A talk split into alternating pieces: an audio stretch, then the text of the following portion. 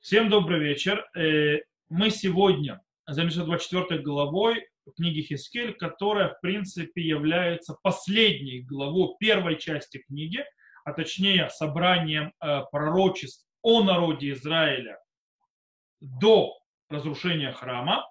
У нас после этого будет сейчас 8 глав, которые будут говорить о пророчестве Хискеля о других народах, не о народе Израиля – а потом книга перейдет на пророчествах об избавлении, о того, что нас ждет в будущем, хорошее будущее, возвращение, избавление, возвращение народа Израиля. Но, в принципе, это действительно последняя э, глава, в которой э, Ихискель говорит к народу Израиля, и именно по вопросу э, разрушения, разрушения. Итак, в нашей главе есть два пророчества. Причем они оба символически аллегоричны. Когда одно пророчество относится к народу Израилю, а второе – это личная трагедия самого Хискеля. И мы тоже увидим. Личная, на личном бумаге. Очень личная, очень близкая. И она является тоже своим символическим действием. Э, и символические действия, которые делает э, Ихискель, и об, оба эти пророчества, оба эти символические действия э, или аллегории, они принципе, символизируют и объясняют, и показывают э, вот это разрушение храма, разрушение Иерусалима, разрушение всего, что, э, скажем так, э, государственности, еврейской, еврейской государственности на земле Израиля и присутствие еврейского на земле Израиля вместе с храмом, который уже совсем близко. Э, дело в том, что у обоих пророчеств есть прямая связь с датой, когда они были сказаны. И обе, оба пророчества были сказаны 10 Тевета. То есть 10 Тевета мы знаем, что это день, в котором началась осада Иерусалима на Навуходоносора. Э, дело в том, что мы эту, книгу, вот эту дату уже видим в конце книги Млахим. В конце книги Млахим там написано «Ваи бешната тишим ли малко бы ходыш ацари баасор ли ходыш». Бана Навуходоносор мехелех бавель, гу виколь хило Иерушалайм, то есть, да, и было в девятый год царствия его Циткияу, в десятый месяц, десятого числа месяца, и пришел Нухоносор, царь Вавилонский и так далее, и так далее. И, в принципе, там начинается осада Иерусалима. У нас также есть э, пророчество Хиския, э, в котором написано э, по поводу по, про постов о разрушении храма, и там есть Сом Асырим, то есть пост 10 но это 10 месяца, есть те, которые относят это 10 Тевета, хотя мы увидим чуть дальше, что может быть это другое, э, немножко другая дата, хотя тоже 10 числа месяца, но это уже дальше. В любом случае, пророчество связано с, двумя, с этой датой. Итак, читаем. «И было слово Господня ко мне в году девятом, в месяце десятом, в десятый день месяца сказано. Сын человеческий, запиши себе имя этого дня, самый день этот приблизился царь Вавилона к Иерусалиму в тот самый день. Несколько раз появляется фраза «тот самый день» или «беэцем хайом азе».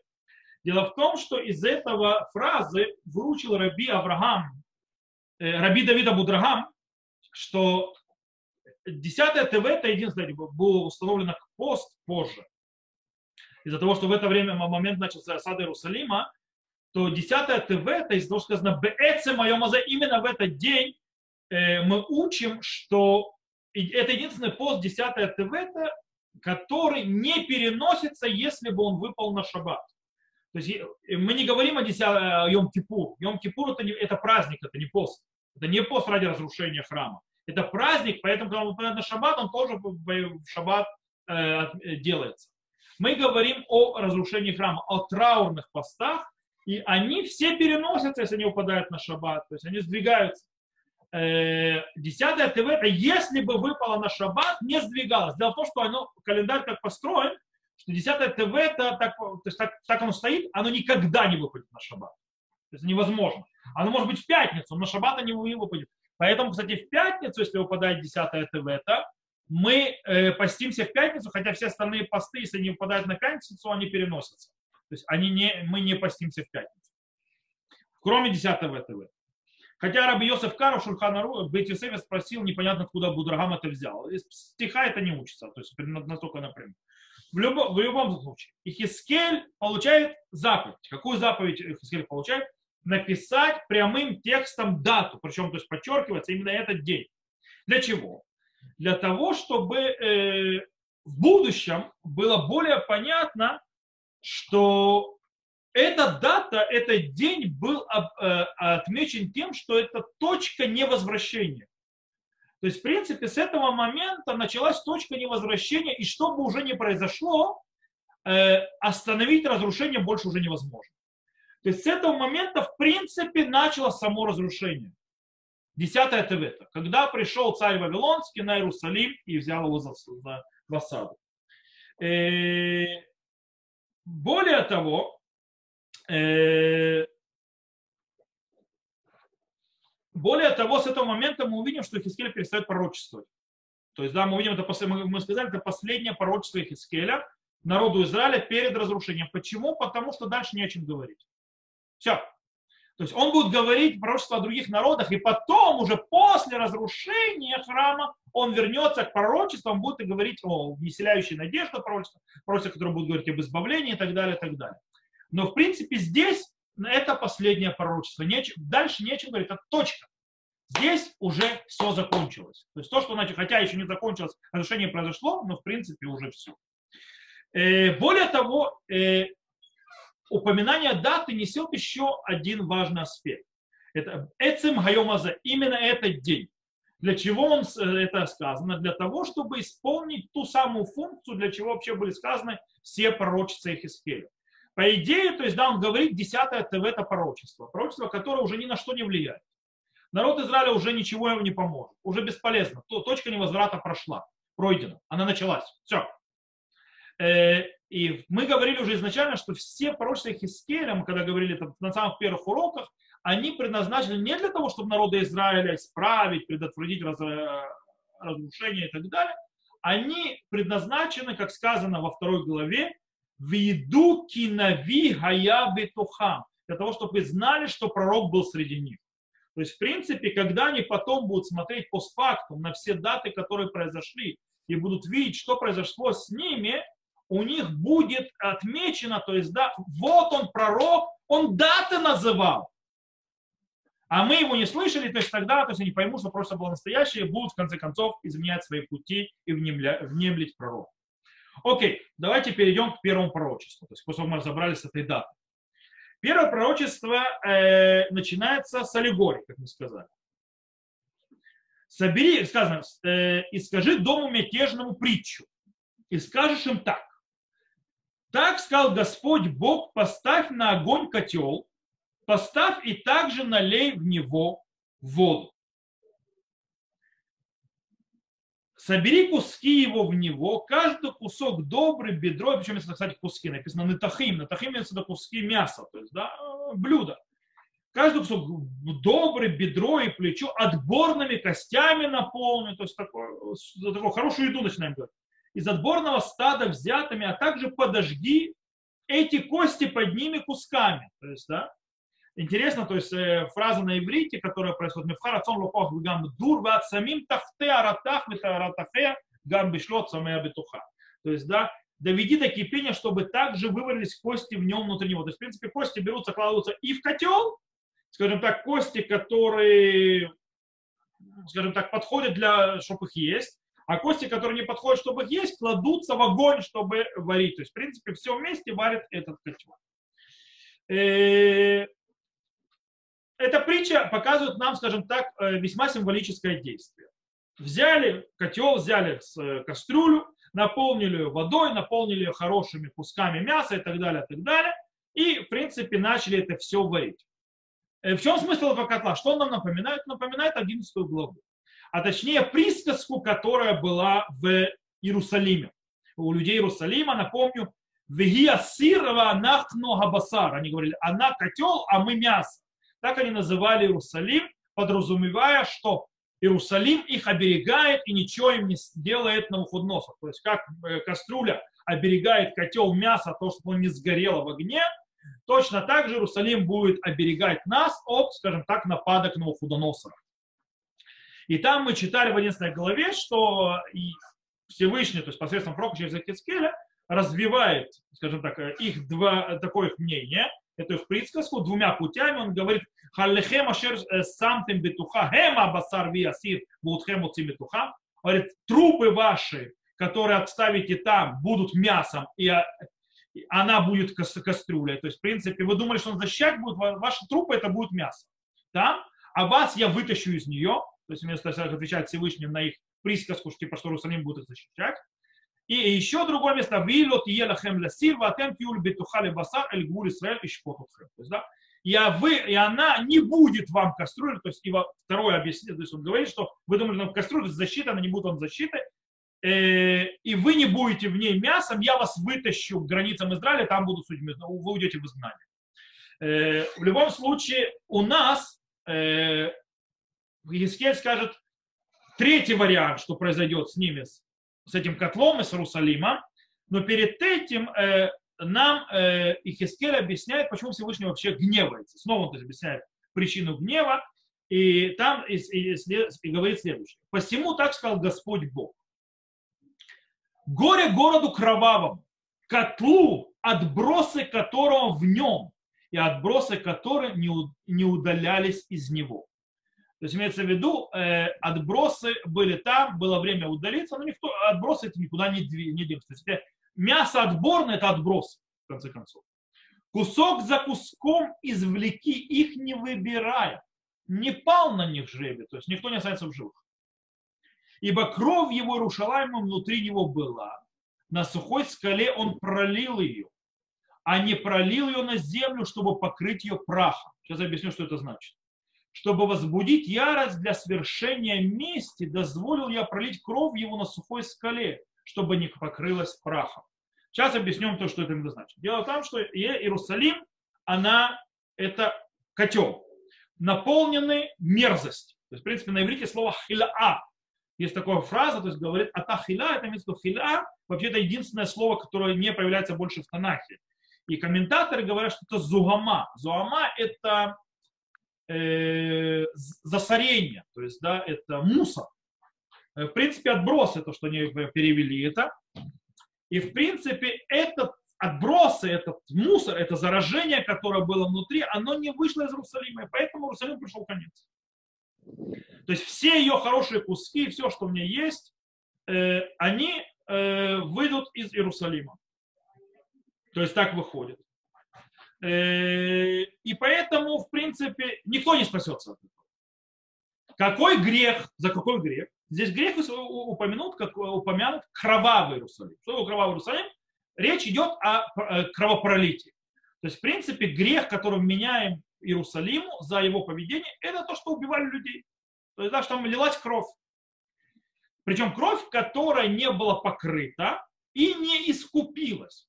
О, вот эта идея, что кровь, которая была э, пролита из-за убийства, она требует искупления. Ее нужно, в принципе, по идее, покрыть прахом. Это есть ее искупление. И у нас есть несколько э, мест в Танахе, где мы явно видим вот это вот понятие покрывания крови праха или искупления крови, которая была пролита. Например, уже после первого убийства в Танахе, вообще в человечестве, это когда Каин убивает Гевеля, там написано «Коль дмей ахиха цуаким элай мин хадама». Книга Берешит, четвертая глава. Э, там говорят, голос крови брата твоего кричат мне из земли. То есть, в принципе, кровь требует искупления. Кровь, пролитая при убийстве кровь, она требует искупления. Есть еще одно место, то есть в Торе, это в книге Бамидбар, мы скоро дойдем до этого, в 35 главе, там сказано по поводу э, давайте лучше то есть, открою там, чтобы правильно прочитать, то есть, да, потому что то есть, перевод, чтобы я не переводил, то есть, э, сходя с ума. Э, это, как я сказал, 35 глава, э, почти, то есть, это Масей, э, там сказано, если не будет наказан, э, и не оскверняйте земли, на которой вы, ибо кровь оскверняет землю. И земле не искупиться от крови, пролитой на ней разве только кровью пролившего ее. То есть, в принципе, э, кровь требует искупления. То есть, если не накажут убийцу, то кровь из земли будет требовать искупления. То есть, пролитая на землю кровь. Еще один момент, снова там же с Каином написано «Ваата», то есть там, кстати, про землю, то есть земле, земля, которая приняла кровь убиенного и не искупилась, то есть та кровь, то как бы и в земле вменяется в, в преступление вот это вот кровопролитие, что пытается покрыть, что если земля покрывает прахом кровь, то это тоже преступление земли. Там сказано, Веата арура тамин подставит пи алякаха дме ахиха миатха. То есть, да, говорит, и, и, а сейчас проклят ты из земли, которая раскрыла э, рот свой, для того, чтобы взять кровь брата твоего из руки твоей. То снова про Каину это сказано, Всевышний, когда его наказывают.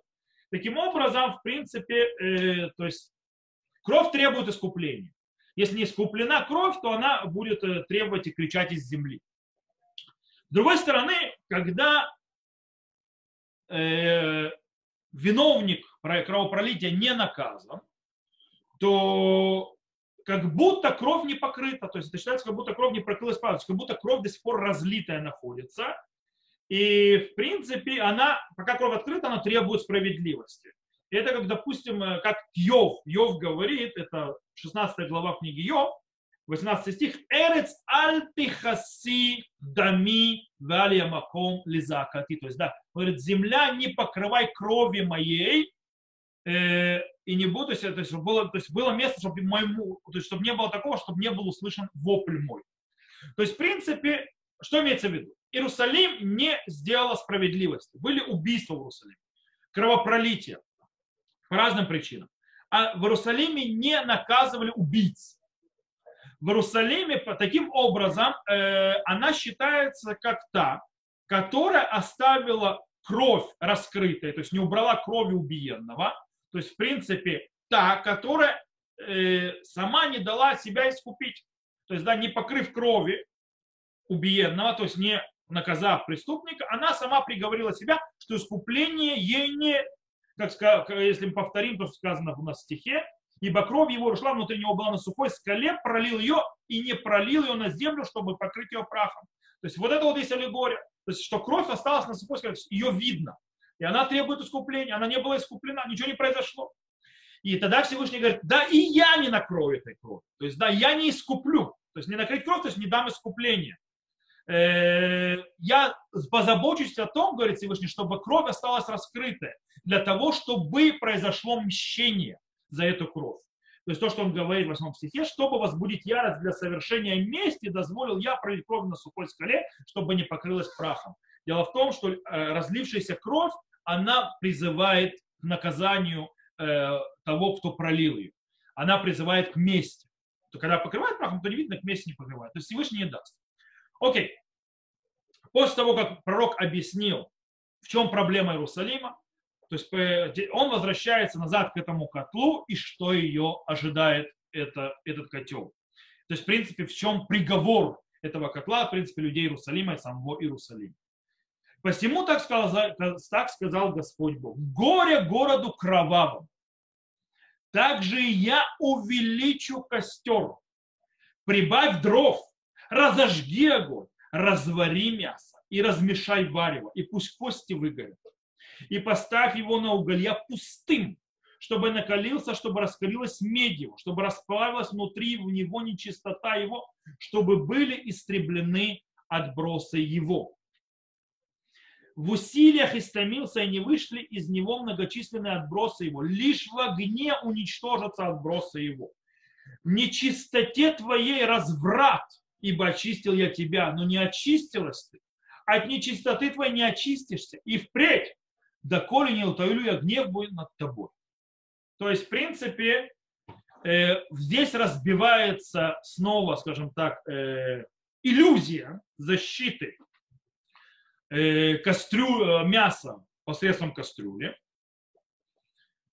потому что огонь под этой кастрюлей, то есть огонь под Иерусалимом разгорится еще сильнее. Он разгорится так, что он не только спалит, то есть разварит полностью мясо, спалит его и уничтожит его так, что оно выгорит внутри до конца, также само, сама кастрюля, сам котел расплавится, и то есть выгорится полностью, пока он не дойдет сам до углей. Что это что, То есть, в принципе, что это обозначает? Это аллегория на то, что не только народ погибнет, то есть не только все находящиеся в Иерусалиме погибнут, но и сам Иерусалим сгорит в огне.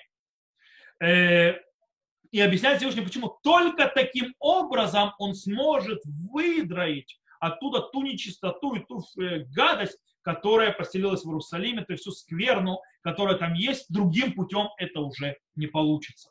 Таким образом, он выжит и все, что внутри, весь народ, и сам город сожгет, только так идет, уйдет э, эта гадость. Э, и в принципе, все это началось именно сейчас, именно в этот день, именно 10 это, как сказано, я, Господь, сказал, наступает беда. Я свершу, не нарушу приговор и не пощажу, и не раздумаю, по путям твоим, по деяниям твоим осужден ты, слово Господа Бога. То есть с этого момента все. С этого момента начинается окончательное решение еврейского народа с точки зрения Бога. Те, которые сидят в Иерусалиме, те, которые э, не очистили от скверны, которая внутри них. Понятно, что будет и возвращение, народ Израиля выживет, потому что есть те, которые в Вавилоне и так далее, и так далее. Но, в принципе, эти не очистились, этим конец. Это первое пророчество. Отсюда мы переходим ко второму пророчеству. Там тоже Хискель получает сделать символическое действие, которое, э, скажем так, является частью страшной ситуации, трагедии личной. Хискель и вообще, в принципе, которая вызывает недоумение и ужас некоторых, что происходит. Э, давайте прочитаем, да мы можем понять, то есть, о чем идет речь и попробуем объяснить, что здесь есть. И было слово Господа ко мне сказано. Следующее. Сын человеческий, вот я забираю у тебя усладу глаз твоих, поражением внезапным, и не оплакивай, и не рыдай. И да не прольется слеза твоя.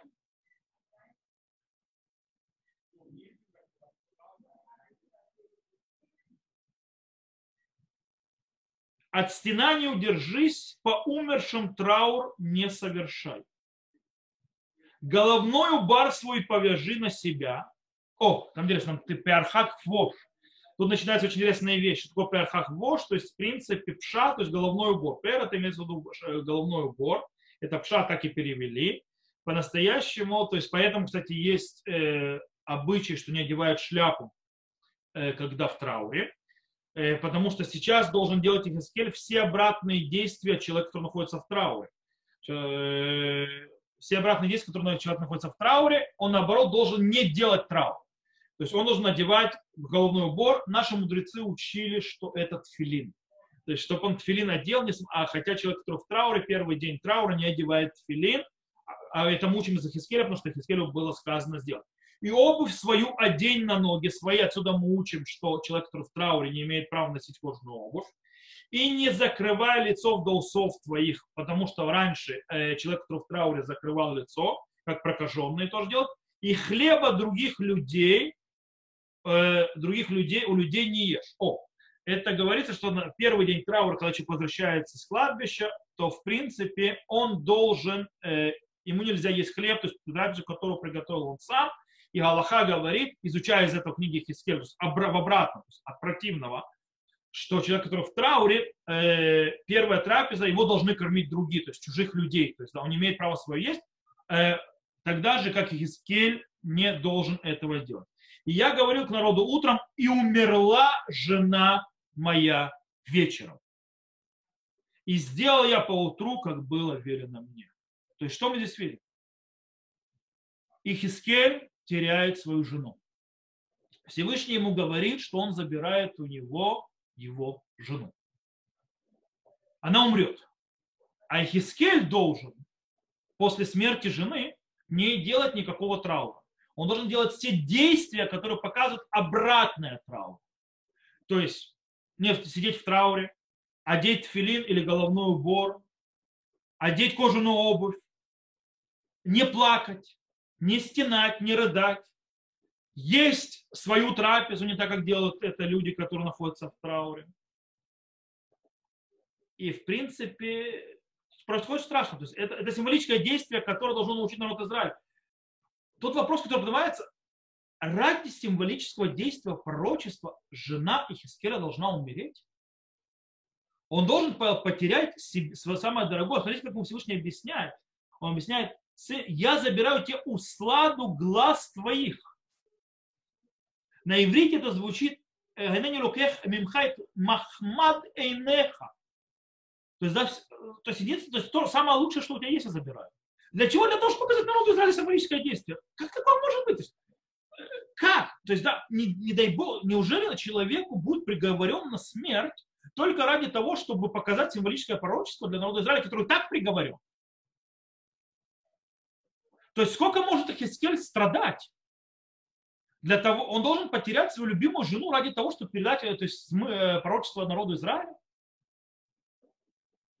Наверное, из-за этого здесь очень сильно подчеркнуто слово, кстати, на, на русский не перевели его, на иврите оно подчеркнуто, потому что на иврите сказано «Ин луках мхает мехмада и неха бемагифа».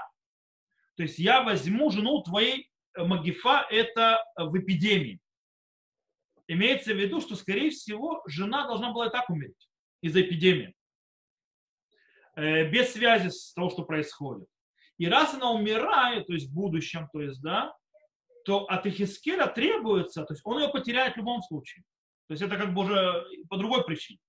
Но Ихискель должен, как бы потеряв жену, научить народ Израиля, вызвать у народа Израиля э, символическим действием, что он не соблюдает траур. Как? То есть, да, в принципе, действительно, такое поведение, несоблюдение траура после, при смерти любимой жене действительно вызывает народа Израиля вопросы. И они сказали мне из народа, уже не скажешь нам, что это значит для нас, то, что ты делаешь. Они говорят, что это обозначает, то, что ты делаешь? Почему ты не справляешь? У тебя жена умерла, почему ты не справляешь траву? Что происходит? И здесь сейчас раскрывает Ихискель вот это вот символическое значение этого действия, почему не исполняет траур по любимой жене. И Хискель отвечает, то есть, и сказал я им, Слово Господня было ко мне сказано.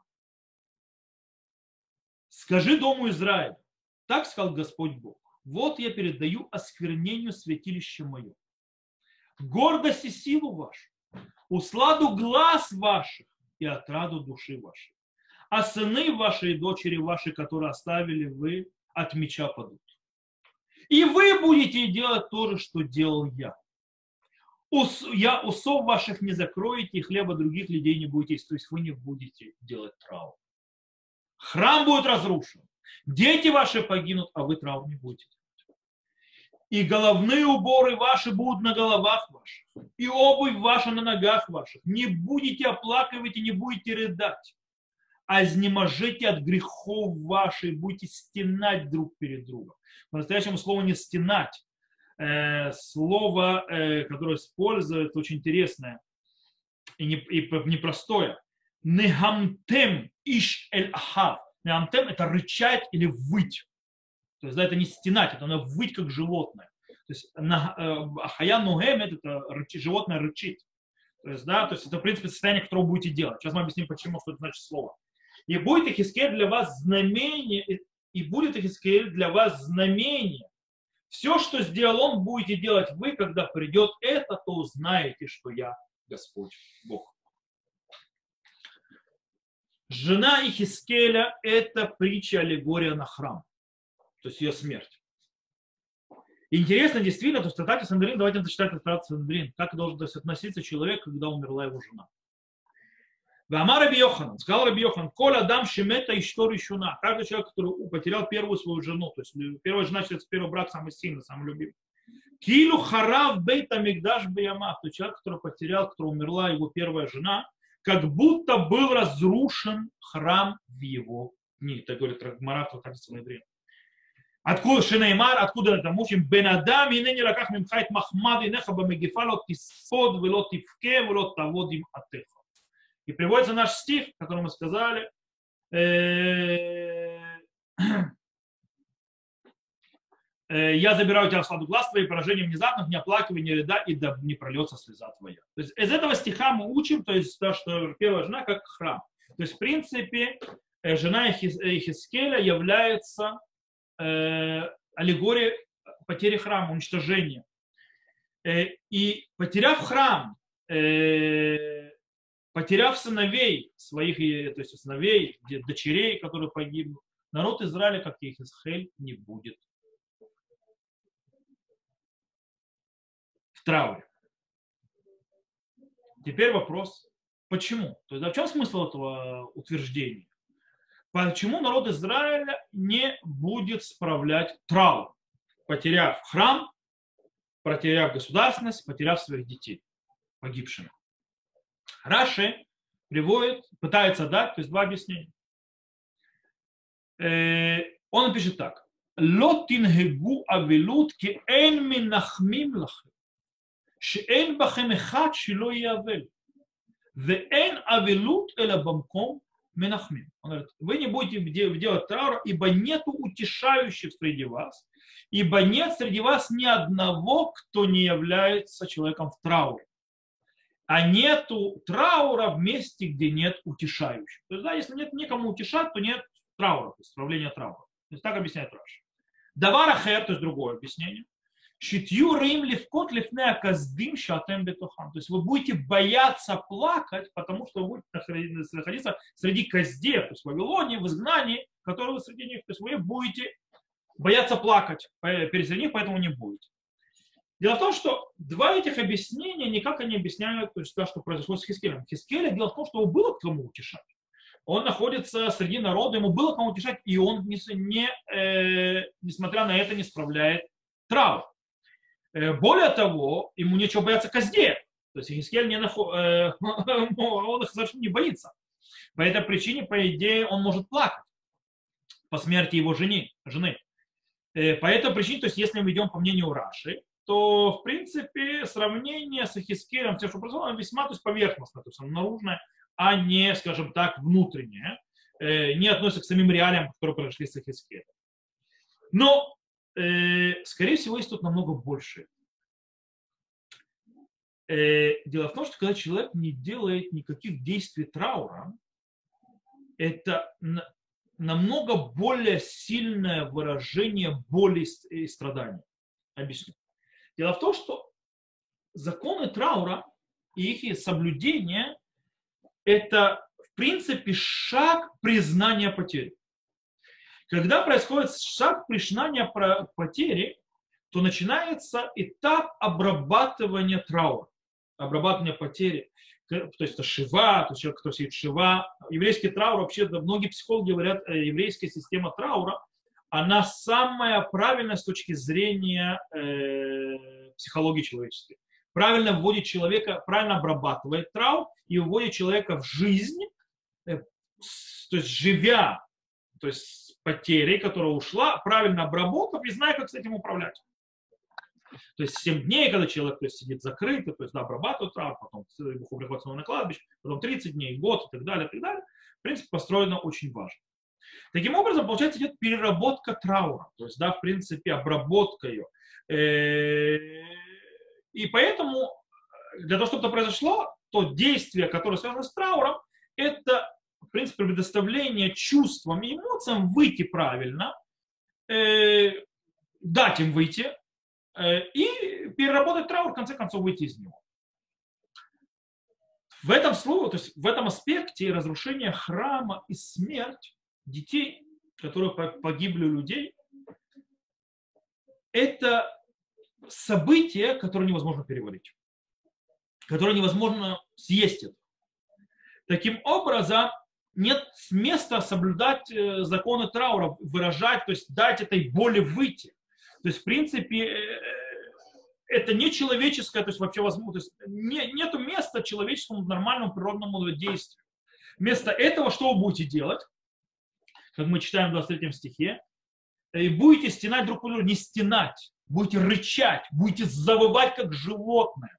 Что имеется в виду? Что, в принципе, человек находится в таком состоянии э, страдания и траура и боли, что он не может выразить словами. У него остается только животный вой, как животное, которое потеряло все, что у него было. То есть, да, которое воет или рычит, когда ему то есть, без, от безысходности. Это то чувство, которое, это что у вас будет. Вы не будете соблюдать траур, потому что вы будете вообще даже не там. Вам будет настолько плохо и больно, что вы будете выть как животные, но не сможете то есть, выразить траур. Вы не будете соблюдать траур.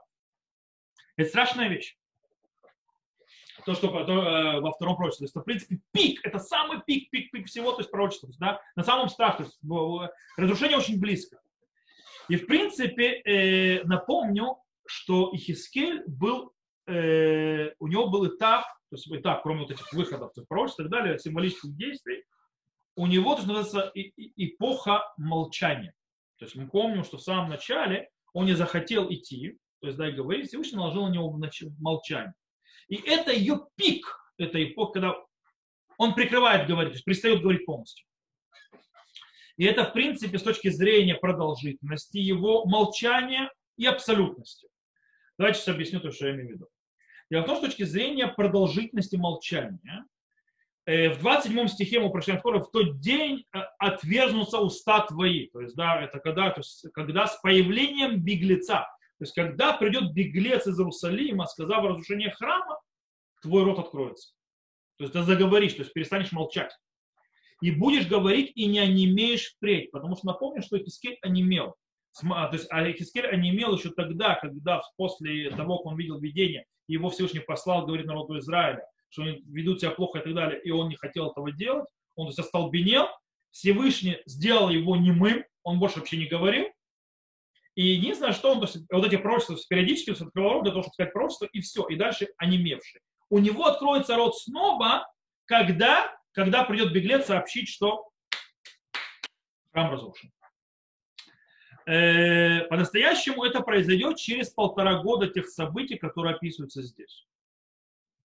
Э, точнее, то есть, прошу прощения, это через полтора года после разрушения храма беглец пройдет, это мы будем читать. Э, как мы, откуда мы это читаем? Это мы будем в 33 главе, смотрите, мы видим, что беглец придет к, к Искеру после того, через полтора года после разрушения храма. Там сказано так. И было на 12 году, мы в 9 году, на 12 году изгнание наше в 10 месяце, в пятый день месяца, месяц, пятый день месяца. Кстати, пятый месяц, э, пятый день месяца э, 10 это пятое Тевета. Э, пришел ко мне беглец оружием, чтобы сказать, поражен город. И рука Господня была на мне в тот вечер перед приходом беглеца, и отверз уста мои, до того, как тот пришел ко мне по утру и, отверз, и, и отверзлись уста мои, я более не был нем. То есть, да, он начал, то есть у него ушла немота у Хискеля, снова, которая у него наступила в самом начале вообще его, когда он Всевышний поставил, его назначил на пророчество. И она только открывалась на эти пророчества, которые мы читали. Э, в принципе, это происходит через полтора года после разрушения храма, к нему приходит этот беглец. Это происходит 5 э, числа. Кстати, э, объясняют, что может быть в Вавилоне действительно отмечали, то есть отметили, то есть начали траур по храму 5 Тевета. И может быть вот это то, что имеет в виду пророк Схарья, э, пост 10 месяца. Это не 10 Тевета, а 5 Тевета, потому что Йом Шмуак и Йом Стефа, то есть э, день, когда им сообщили о разрушении храма, для них это был как день самого разрушения. По этой причине сделали траур, то есть когда услышали разрушение. Но это было через полтора года. В любом случае, по-настоящему, э, как мы сказали, периодически немота и Хискеля прекращалась, когда он должен был сказать народу пророчество, но в принципе в три года, то есть три года с девятого, то есть вот этого девятого года, то есть десятого Тевета и до того момента, как пришел беглец, в двенадцатом году, то есть их изгнание, то есть три года, Три года Ихискель был нем. Что обозначает это немат? Мы сказали, после того, как Всевышнего был увидел, то есть когда Ихискель увидел пророчество посвящения, которое мы видели, первая глава и так далее, он не готов передать народу те тяжелые э, аспекты, которые он должен сказать, то, что на него Всевышний наклад, наложил, то есть говорить. И он сидит то есть застывший, то, что мы сказали. Вейшев шам шиват ямим мишамаем бетухам. Мишамаем бетухам. Я сидел там 7 дней, то есть, э, то есть как бы остолбеневший. И из-за этого было наложено Хискеля к Зерату Всевышнего послал, чтобы он будет, он будет не мой, как мы сказали. Вальшунхай дабек ил хехека ванейламта велот елахем лииш мухиях кибейт мерехема. То есть, да, и твой язык, это третья глава, кстати. То есть, что я говорю, и твой язык прикрепится к небу твоему, и ты станешь немым, и не будет у них человека, который будет им сообщать, ибо дом э, э, бун, то есть бунтарей. И там мы объяснили, в чем смысл был этого, то есть когда мы разбирали третью главу, мы объяснили, в чем был смысл этого э, решения Всевышнего сделать немым Хискеля. Э, самое молчание Хискеля стало знаковым, то есть, да, то есть, в принципе, э, это обозначало, что нет больше смысла доказывать народу Израиля ничего. То есть, в принципе, этап объяснения народу Израиля, что им делать, как им изменяться и так далее, закончен. Э, да, мы сказали, Хискель периодически открывал рот для того, чтобы показать некоторые пророчества. Для чего нужны были эти пророчества? Для того, чтобы произошло то, что мы уже упоминали, чтобы когда этот народ непокорный, не для того, чтобы он вернулся в раскаяние, то есть дом непокорный, не для того, чтобы они справились не ради этого, а для того, чтобы потом было сказано, был пророк среди нас, то, что мы сказали в самом начале урока. Э, и таким образом молчание, абсолютно тотальное молчание, кроме там некоторых пророчеств, которые мы увидим, до, аж до прихода посла, то есть молчание Хискеля после смерти его жены, является э, в принципе тоже символическим действием, показывает огромное страдание и боль о разрушенном храме. То есть три года молчания. Три года он молчит. Да, можно сказать, что о пророчестве, о котором мы будем читать, 8 глав пророчеств. Дело в том, что нет никакого доказательства, что Хискель говорил их э, между разрушением храма, то есть между этим пророчеством о смерти его жены и пророчеством, которое говорило о, о этом котле, и между того момента, когда Всевышний раскрыл его уста, когда через три года, когда пришел посланник, сказав, что Иерусалим был разрушен. Э, может быть, это было сказано потом просто в главы, то есть чтобы разделить между пророчеством народу Израиля о разрушении, пророчеством народу Израиля о избавлении, поставили еще главы, которые говорят пророчеством другим народам, и может быть с точки зрения времени он говорил в другое время потом. В любом случае, то есть получается три года молчания тотального. Три года тотального молчания после смерти жены выражает символично огромную боль Мало что он траур не соблюдает, молчит, это имеется настолько больно, настолько непонятно, что у него нет языка молчать. Есть очень интересная вещь после катастрофы. После катастрофы, допустим, э, есть э, эти вот шалом. Э, это Адмор из ой, из Батьями, огромных хасидут сегодня, Адмор из Слоним. Адмор Слоним, как реакцию, то есть на, он написал книгу на Тиву Шамон, там он пишет, что э, как мы должны реагировать на катастрофу, то есть, да, как мы должны это понимать. Да? Он говорит, что наш ответ на катастрофу – молчание. Потому что нет ни одного слова, ни одного звука, ничего, что может выразить ту боль, которую мы испытываем, тот траур, который мы испытываем в катастрофе. То есть ответ молчания, тишина. И это, в принципе, та символика. То есть, да, это настолько болезненно, настолько тяжело, что тишина. Это настолько, кому уже сказали, это настолько болезненно, настолько тяжело, что нету траура. Только вой, как у животного. И тишина. Это что происходит. И это, скажем так, самая большая точка самого падения, то есть пик падения. И именно здесь открываются врата надежды. Врата надежды, которые закрывают а, закрывают э, и запечатывают первую часть книги Кискеля, которая говорит о разрушении. Давайте прочитаем. «Посему скажи им, так сказал Господь Бог. Сковоровью будете есть, и глаза свои поднимете к идолам своим, и кровь прольете, и землю унаследуете. Опирались вы на меч... Стоп, стоп, стоп, где-то что-то не то читаю. Прошу прощения. Это 33 главе. Остался, возвращаемся до 4. Не то. Вот, начинаю читать, прошу прощения. А ты, сын человеческий, вот в тот день, когда я отбираю у них опору их, радость великолепия их, усладу очей их и отраду души их, сыновей и дочерей их. То есть в этот день, когда это все забираю, в день тот придет беглец к тебе. То есть в тот день, когда будет, кстати, снова вопрос, как в тот день? Мы только что знаем, что это произошло через полтора года. Как же в тот день он придет к тебе? когда я заберу, то есть получается, если в тот день, когда я заберу у них э, храм, и тот день, когда погибнут они, то есть вместо день разрушения храма. А произошло через полтора года, Раша объясняет, что имеется в виду, что, э, что в тот день, когда придет тебе беглец, то есть, да, не в день самого разрушения, в тот день, когда придет беглец, хотя Радак объяснил, что имеется в виду в ту эпоху, то есть в, э, не в сам тот, день. Окей, то есть так он объясняет. И снова мы возвращаемся к тому моменту, что к нему пришел пятого Твета, и они устроили траур по разрушению храма, то есть Йом Шмуа к Йом Срефа, то есть да, день, когда ты слышишь о страшной вести, то ты делаешь траур. Таким образом, для них, для тех, кто сидит в Вавилоне, как и Хискель, тот день, когда пришел беглец, стал днем э, разрушения храма с точки зрения выражения траура. Так вот, в тот день происходит, э, именно в тот день, в день тот придет тебе беглец, чтобы известить тебя. В день тот отвержнутся уста твои исправления и будешь говорить, и не онемеешь впредь. И будешь им знамением, и узнают, что я Господь.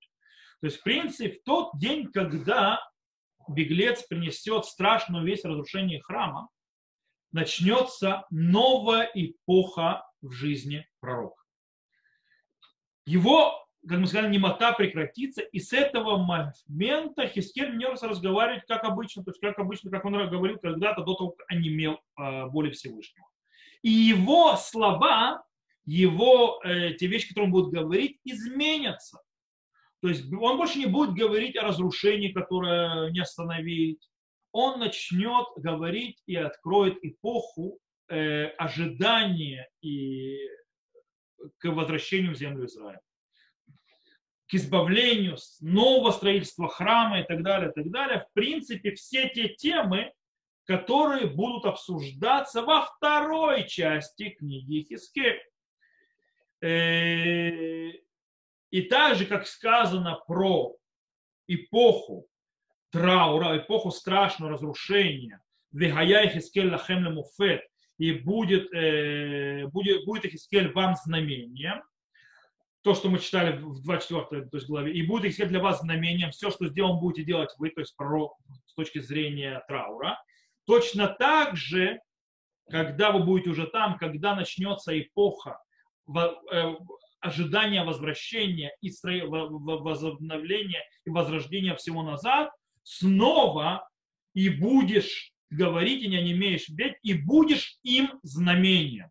То есть, в принципе, теперь пророк разрушение поменяет шляпу, он станет пророком избавления и утешения.